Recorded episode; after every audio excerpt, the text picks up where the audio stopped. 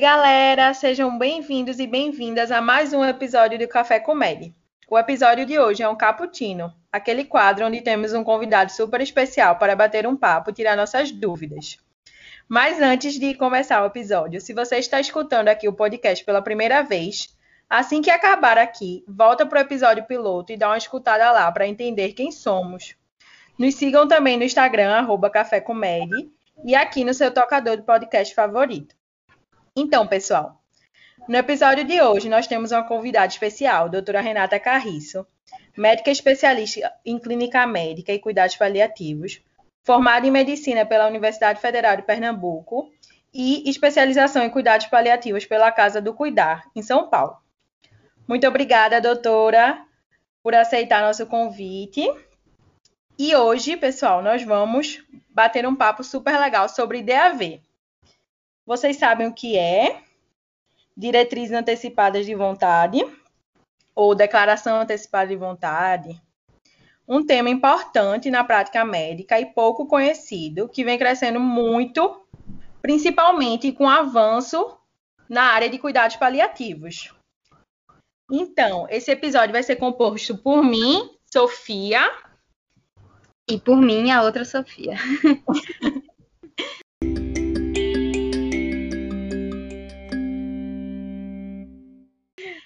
Vamos lá, doutora. A gente fez umas perguntinhas aqui para começar a introduzir esse assunto. E a senhora poderia explicar brevemente sobre o que é DAV? Olá, meninas. É um prazer estar aqui com vocês hoje.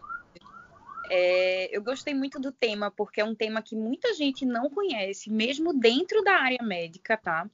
E quanto mais discussão a gente faz sobre esse tema, melhor, porque todo mundo tem que conhecer, porque todo mundo vai precisar algum dia disso. As diretivas antecipadas de vontade são um documento com valor legal, certo? Que engloba dois documentos dentro dela: é o testamento vital e a procuração para um cuidador de saúde, certo? É, o testamento vital, qualquer pessoa pode fazer em qualquer momento da vida e fala basicamente sobre o que a pessoa quer ou não que seja feito e como quer que seja feito os cuidados no fim da vida. Tá? É, já a procuração por um, por um é, cuidador de saúde, a pessoa vai é, designar uma pessoa para poder garantir no seu fim de vida que as vontades dela vão ser é, é, realizadas, né?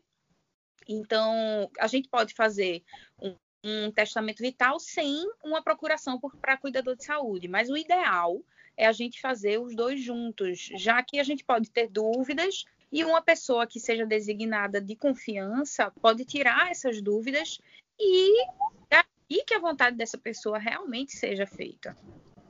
É importante dizer que esse documento não se dedica a falar de nada de bens materiais, né? Ele é puramente é, com o objetivo de designar realmente os desejos com relação às questões de saúde da pessoa, né? E que você escolha uma pessoa que você sabe que é de sua confiança para que ela realmente cumpra o seu desejo. Isso, exatamente. É, outro, outra pergunta que surgiu de dúvidas, doutora, é quando pode se fazer esse documento? Se tem algum momento específico assim da vida, se, qual idade, ou assim, é, algum momento que eu não possa fazer esse documento?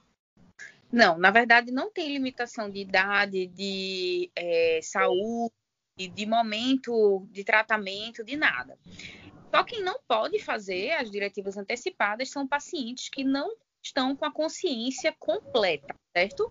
Para o documento ser válido, o paciente tem que estar consciente e orientado, sem nenhum tipo de confusão mental, de diminuição de nível de consciência, enfim, ele tem que estar em plenas faculdades mentais. É só isso que exige, certo? Mas pode ser feito inclusive para crianças, pode ser feito para idosos, pode ser feito para gestantes que sabem, por exemplo, que o feto vai nascer com alguma complicação. É um documento extremamente amplo que pode ser utilizado em muitas ocasiões, muitas ocasiões. É, é muito comum ele ser feito é, quando a gente encontra uma doença grave, ameaçadora da vida. Mas não é necessário, inclusive, fazer nesse momento. A pessoa pode fazer antes e eu sempre oriento os meus pacientes a fazerem hoje. Vocês têm diretivas antecipadas de vontade? Não. Pois é, eu tenho. Porque, veja, a gente não tem como saber quando as coisas vão acontecer com a gente. Verdade. Né? A vida é hoje. Isso é uma coisa que paliativos ensinam muito pra gente. Então, vamos pensar hoje em como é que a gente gostaria que as coisas acontecessem com a gente. A morte faz parte da vida, tanto quanto o nascimento. Uhum. E a uhum. gente saber exatamente o que a gente quer. Se não sabe hoje, vale a pena pensar sobre o assunto. Mas vale a pena também, quando você conseguir pensar sobre o assunto direitinho e conversar com seus familiares, com amigos, você colocar isso num papel.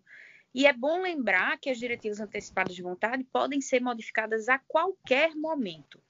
A gente não faz um documento definitivo. Ele pode ser modificado, pode ser adaptado, e é, em qualquer momento mesmo, assim, no início de tratamento, no meio de um tratamento, no final de um tratamento, sem doença, com doença, enfim. É bem. Ô, doutora, e no Brasil existe alguma, alguma lei, enfim, alguma, algum documento que regulamente essa confecção desse documento, que diga assim o que precisa conter nele? Não, na verdade, é, infelizmente, as leis brasileiras sobre cuidados paliativos hum, praticamente não existem. Está sendo aprovado todo o regulamento de, que fala sobre cuidados paliativos, tá? É, no ano de 2019, se eu não me engano, saiu a primeira lei realmente citando cuidados paliativos do Brasil. Mas falando especificamente sobre as diretivas antecipadas de vontade, não, tá? Mas é um documento que tem valor legal, sim, porque ele pode ser assinado pelo paciente em faculdades mentais e, muito importante, é, ser assinado também pelo médico que acompanha esse paciente, que também vai ser uma pessoa que vai garantir esse final de vida conforme a vontade do paciente.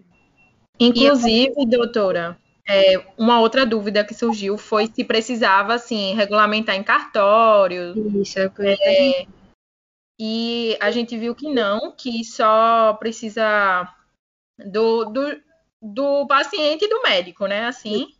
Exatamente. Veja, existem muitos pacientes, inclusive eu tenho vários pacientes que foram em cartório e registraram, tá? É, não precisa registrar em cartório para ter valor legal ok? Você precisa de um médico que lhe acompanhe, que saiba das suas vontades e, idealmente, um procurador em saúde que não seja um médico, que seja da família ou dos amigos, para poder é, estar do lado e apoiar e tirar qualquer dúvida, certo? Mas tem alguns pacientes que preferem fazer essa, esse registro em cartório para garantir. Como assim? Tem algumas famílias que não concordam com os desejos ou é, que o procurador em saúde é um amigo ou pessoa que não é da família e a família discorda, sabe? É, nesses casos mais conflituosos, às vezes os próprios pacientes se sentem mais à vontade registrando em cartório. Mas não é necessário de jeito nenhum registrar em cartório para poder ser válido. É sempre importante que o paciente tenha uma via pelo médico e o médico tem uma via no prontuário do paciente é, com a assinatura do paciente dele mesmo. Isso já é suficiente. E no caso de criança, tem alguma, alguma especificação, alguma diferença? Assim? É, tem na verdade, é, é, bem interessante, bem delicada a diretriz antecipada de vontade na criança. É, os pais que vão fazer, tá? É, muitas crianças já externam a vontade delas no fim de vida, principalmente crianças que, que são, são portadoras de doenças crônicas ameaçadoras à vida e que já passaram por muito sofrimento. Então, elas têm muita noção, muito mais noção do que nós que passamos por isso, sabe? É, então, nesses casos muito especiais, podem ser feitas sim diretivas antecipadas de vontades. É, geralmente, o procurador em saúde é um dos pais, né? Porque precisa realmente ser um adulto responsável legalmente pela criança. E eu li, desculpa, amiga, só que não pode conter nenhuma informação sobre transplante de órgãos, né? Porque no Brasil já tem outra lei, outra, outras medidas que regulamentam essa questão. Então, não consta esse tipo de informação na, na declaração. E não é o objetivo da diretiva antecipada de vontade, na verdade, falar sobre absolutamente qualquer outro item a não ser o cuidado do fim de vida, sabe? Uhum. Doutora, é, outra dúvida que surgiu é se tinha tempo de validade. Por exemplo, eu faço hoje, é, dura eternamente, eu tenho que renovar sempre. É... O interessante é que você mesmo saiba o que tem na sua diretiva e se seus valores mudarem, você refaça. Ela pode ter a duração que você quiser. Se você é, fizer sua diretiva antecipada de vontade, falar com seu médico e falar com seu procurador em saúde, e acontecer alguma coisa com você daqui a dois, cinco, dez anos, se essas ainda forem suas vontades, elas são válidas com certeza. Uma vez feitas as diretivas, é importante que você refaça se esses valores mudarem. É, eu, vocês vão passar ainda pelo curso de cuidados paliativos, né? Que eu vou dar, mas é, é importante a gente saber que as pessoas mudam durante a vida e que, é, por exemplo, passando por tratamentos muito difíceis, é, passando por dificuldades que a pessoa não sabia que existia, é, é enfim, Quanto maior o sofrimento, mais noção a pessoa tem de como quer que seja o seu, o seu final de vida, sabe?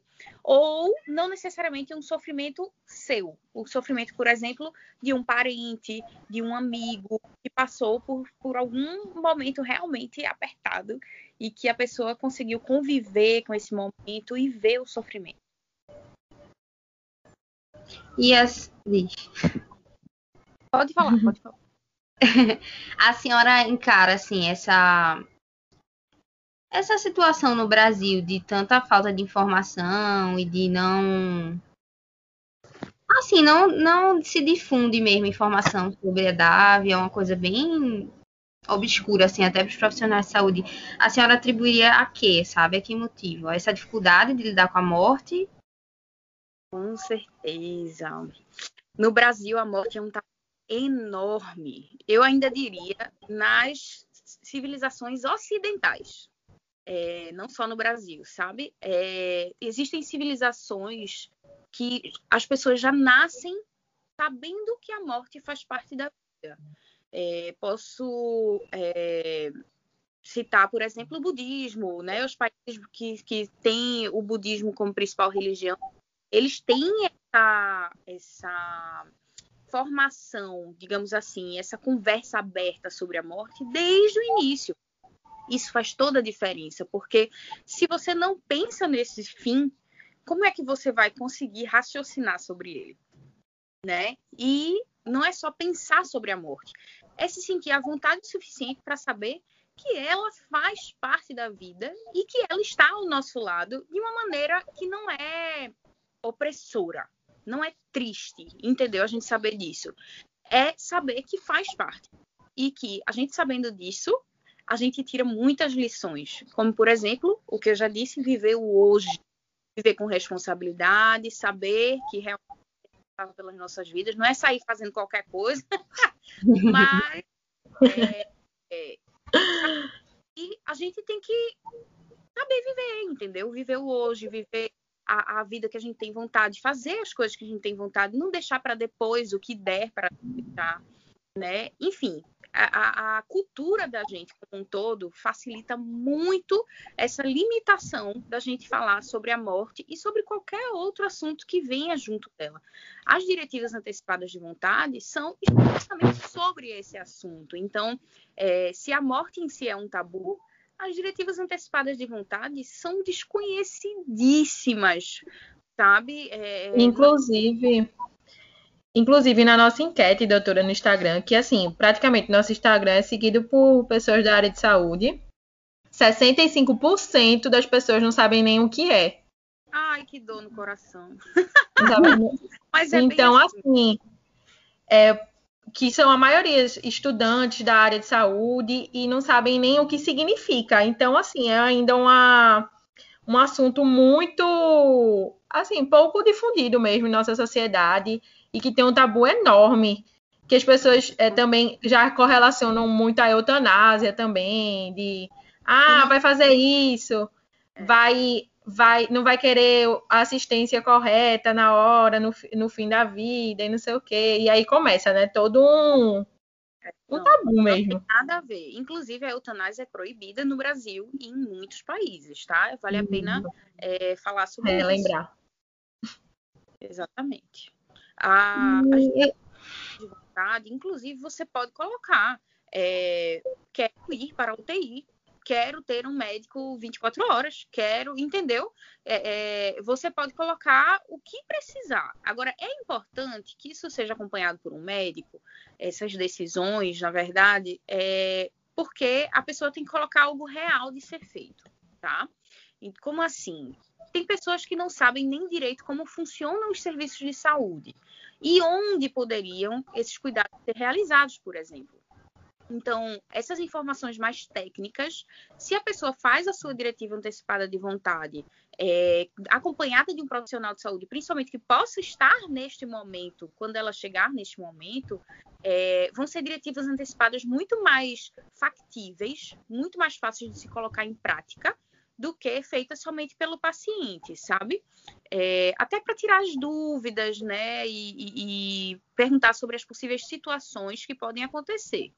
Por exemplo, é, quando a gente fala em cuidados paliativos, como é uma área extremamente é, desconhecida, na verdade, né? É uma área, uma subespecialidade médica extremamente recente, se a gente pensar nas outras, né? Comparar com as outras. É, quando a gente fala em falar sobre este assunto, já é difícil. Mas quanto mais a gente começar a discutir o que, que vai ser feito nesse final. Por exemplo, é, o pessoal acha muito que cuidados paliativos é só tirar tudo. Não vai reanimar, não vai para UTI, não vai fazer procedimento cirúrgico, não vai. Não, gente, não é assim. Eu já indiquei hemodiálise para um paciente em cuidados paliativos, eu já indiquei, indico várias vezes, inclusive hemotransfusão, porque quando a gente tem uma hemoglobina muito baixa, a gente tem muito sintoma, taquicardia, confusão, desmaio. Isso são coisas que uma simples hemotransfusão pode resolver, sabe? Enfim, não é contraindicar procedimentos, nem medicações, nem nada. É a gente pensar razoavelmente se eles são válidos naquele momento ou não. Inclusive, se a pessoa está internada é, e tem suas diretivas antecipadas de vontade e o quadro mudou e, enfim, ela mudou de ideia em relação a alguma coisa, pode fazer de novo em qualquer momento. O importante só ela fazer, assinar e dar uma via ao médico. E a via Acho... dela ao médico. Acho que é super importante a gente ressaltar essa, essa questão de ter uma informação correta, né? Porque a gente passou também da, do total desconhecimento do, dos cuidados paliativos, de forma geral, para também uma disseminação meio assim, chula. Também o povo adora dizer que tudo é cuidado paliativo, né? É. Termina assim, diminuindo. Analisando. Principalmente é. Que qualquer pessoa pode fazer cuidados paliativos. Isso, isso me deixa apavorada. Porque... Quando a gente estava rodando em cirurgia, amiga, é, não sei se tu passou por isso, a gente rodou no mesmo lugar. E assim, inúmeras vezes chegava alguma situação lá que, que eu, pelo menos, não enxergava como cuidados paliativos, ou, ou se era, não achava que era aquela equipe que deveria seguir com isso e várias vezes foi dito, não, vamos paliar, esse caso é paliativo, vamos fazer paliação. E você fica meio assim, angustiado com, com a banalização mesmo do cuidado. Usam a palavra paliação como vamos parar de fazer tudo. Isso. É. Isso é. Medicamento de dor. Vamos paliar, vamos fazer medicação para dor. É, uhum. Vamos não fazer mais nada com esse paciente. Inclusive, quando as pessoas falam em paliar, já tem estudos muito interessantes sobre isso. Os pacientes são muito menos vistos pela equipe médica, pela equipe de enfermagem, pela Sim. equipe. Enfim, as pessoas evitam o paciente. Sim. Como a morte é uma coisa tão absurdamente não conversada na nossa sociedade. As pessoas têm medo de um paciente em cuidados paliativos, gente. Isso é um absurdo tão grande. Quando eram as pessoas que tinham que absorver, que acompanhar, que acolher esse paciente, sabe? Enfim, muito triste. Mas eu espero que isso mude no futuro próximo. É, espero também. Assim, doutora, pelo que eu vi aqui, as dúvidas, já foram sanadas. Uma era como escrever o, a diretriz, que a senhora já falou que é importante ter uma pessoa, um médico ou alguém da área de saúde que entenda. Ah, eu ia até perguntar uma coisa. O ideal, doutora, é que seja um médico ou um profissional de enfermagem, de físio, resolveria bem também essa situação. Na verdade, o ideal é que seja um médico, porque outros profissionais da área de saúde não necessariamente poderão acompanhar esse paciente no fim de vida. Tá? Uhum. Então, quem vai poder, por exemplo, prescrever as medicações, indicar ou contraindicar os procedimentos são um médico, sabe? Uhum. É, nada impede que uma pessoa próxima, por exemplo, eu tenho um, sei lá, um grande amigo que é, é fisioterapeuta ou psicólogo, ou enfim, ele também pode assinar a minha diretiva antecipada de vontade. Ele pode ser também meu procurador em saúde, tá? De cuidados em saúde. Mas é importante que um médico e se possível, um médico que possa estar neste momento final de vida, seja ele que assine, entendeu? Sim. O médico da família, no caso, o, próprio, o médico que já acompanha esse paciente, que Isso. já mas veja, se isso não for possível, e é importante falar, porque, por exemplo, no Sistema Único de Saúde, provavelmente não vai ser esse mesmo médico que vai cumprir, isso. tá? A, a, a, é, qualquer médico pode assinar. E aí é só a família sempre andar com essas diretivas antecipadas de vontade. Você chegando num pronto-socorro, numa emergência, numa situação é, é, de urgência com essas diretivas, é obrigatório isso ser cumprido. Inclusive, se isso não for cumprido por parte de uma equipe médica ou equipe de saúde, é, isso é passível de processo, tá? Quando é... eu tava eu achei super interessante, que a senhora estava falando de sempre ter, né? É uma iniciativa bem recente no Brasil, que eu acho que é até o biscoito da senhora, né? Não sei. Que é o Registro Nacional de Testamento Vital, né? Isso. Era isso? o biscoito? É, eu ia falar para você. Não vai falando biscoito antecipadamente, não. não? Ah, então eu vou ficar quieta. Quando você então é isso. eu ia dar uma de onde fazer seu testamento vital. Eu acho que a gente então, tirou as principais dúvidas, não foi, amiga? Isso. Tem alguma coisa que a senhora queira falar? Não, a, a, última dúvida, mas que também já foi sanada, de certa forma, era se precisava de testemunha, mas a doutora já falou com quem precisa ser feito, quem precisa estar. É. Tá. Tendo, tendo um médico sem problema nenhum. É, ou algum familiar, enfim, sabe? Uhum. Pronto. Então, doutora, a gente quer, é, queria agradecer pela participação da senhora, foi ótimo hoje deu para sanar, acho, bastante dúvidas aí do pessoal. Espero ter outras oportunidades. E é isso. Quer falar alguma coisa, Sophie? Não, gente... amiga, agradecer também. Eu não vi. A gente tem que falar o biscoito. É, tem que falar. falar. Tem que falar.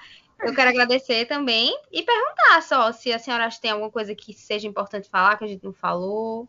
Não, é, assim, sigam pessoas de referência da área de cuidados paliativos.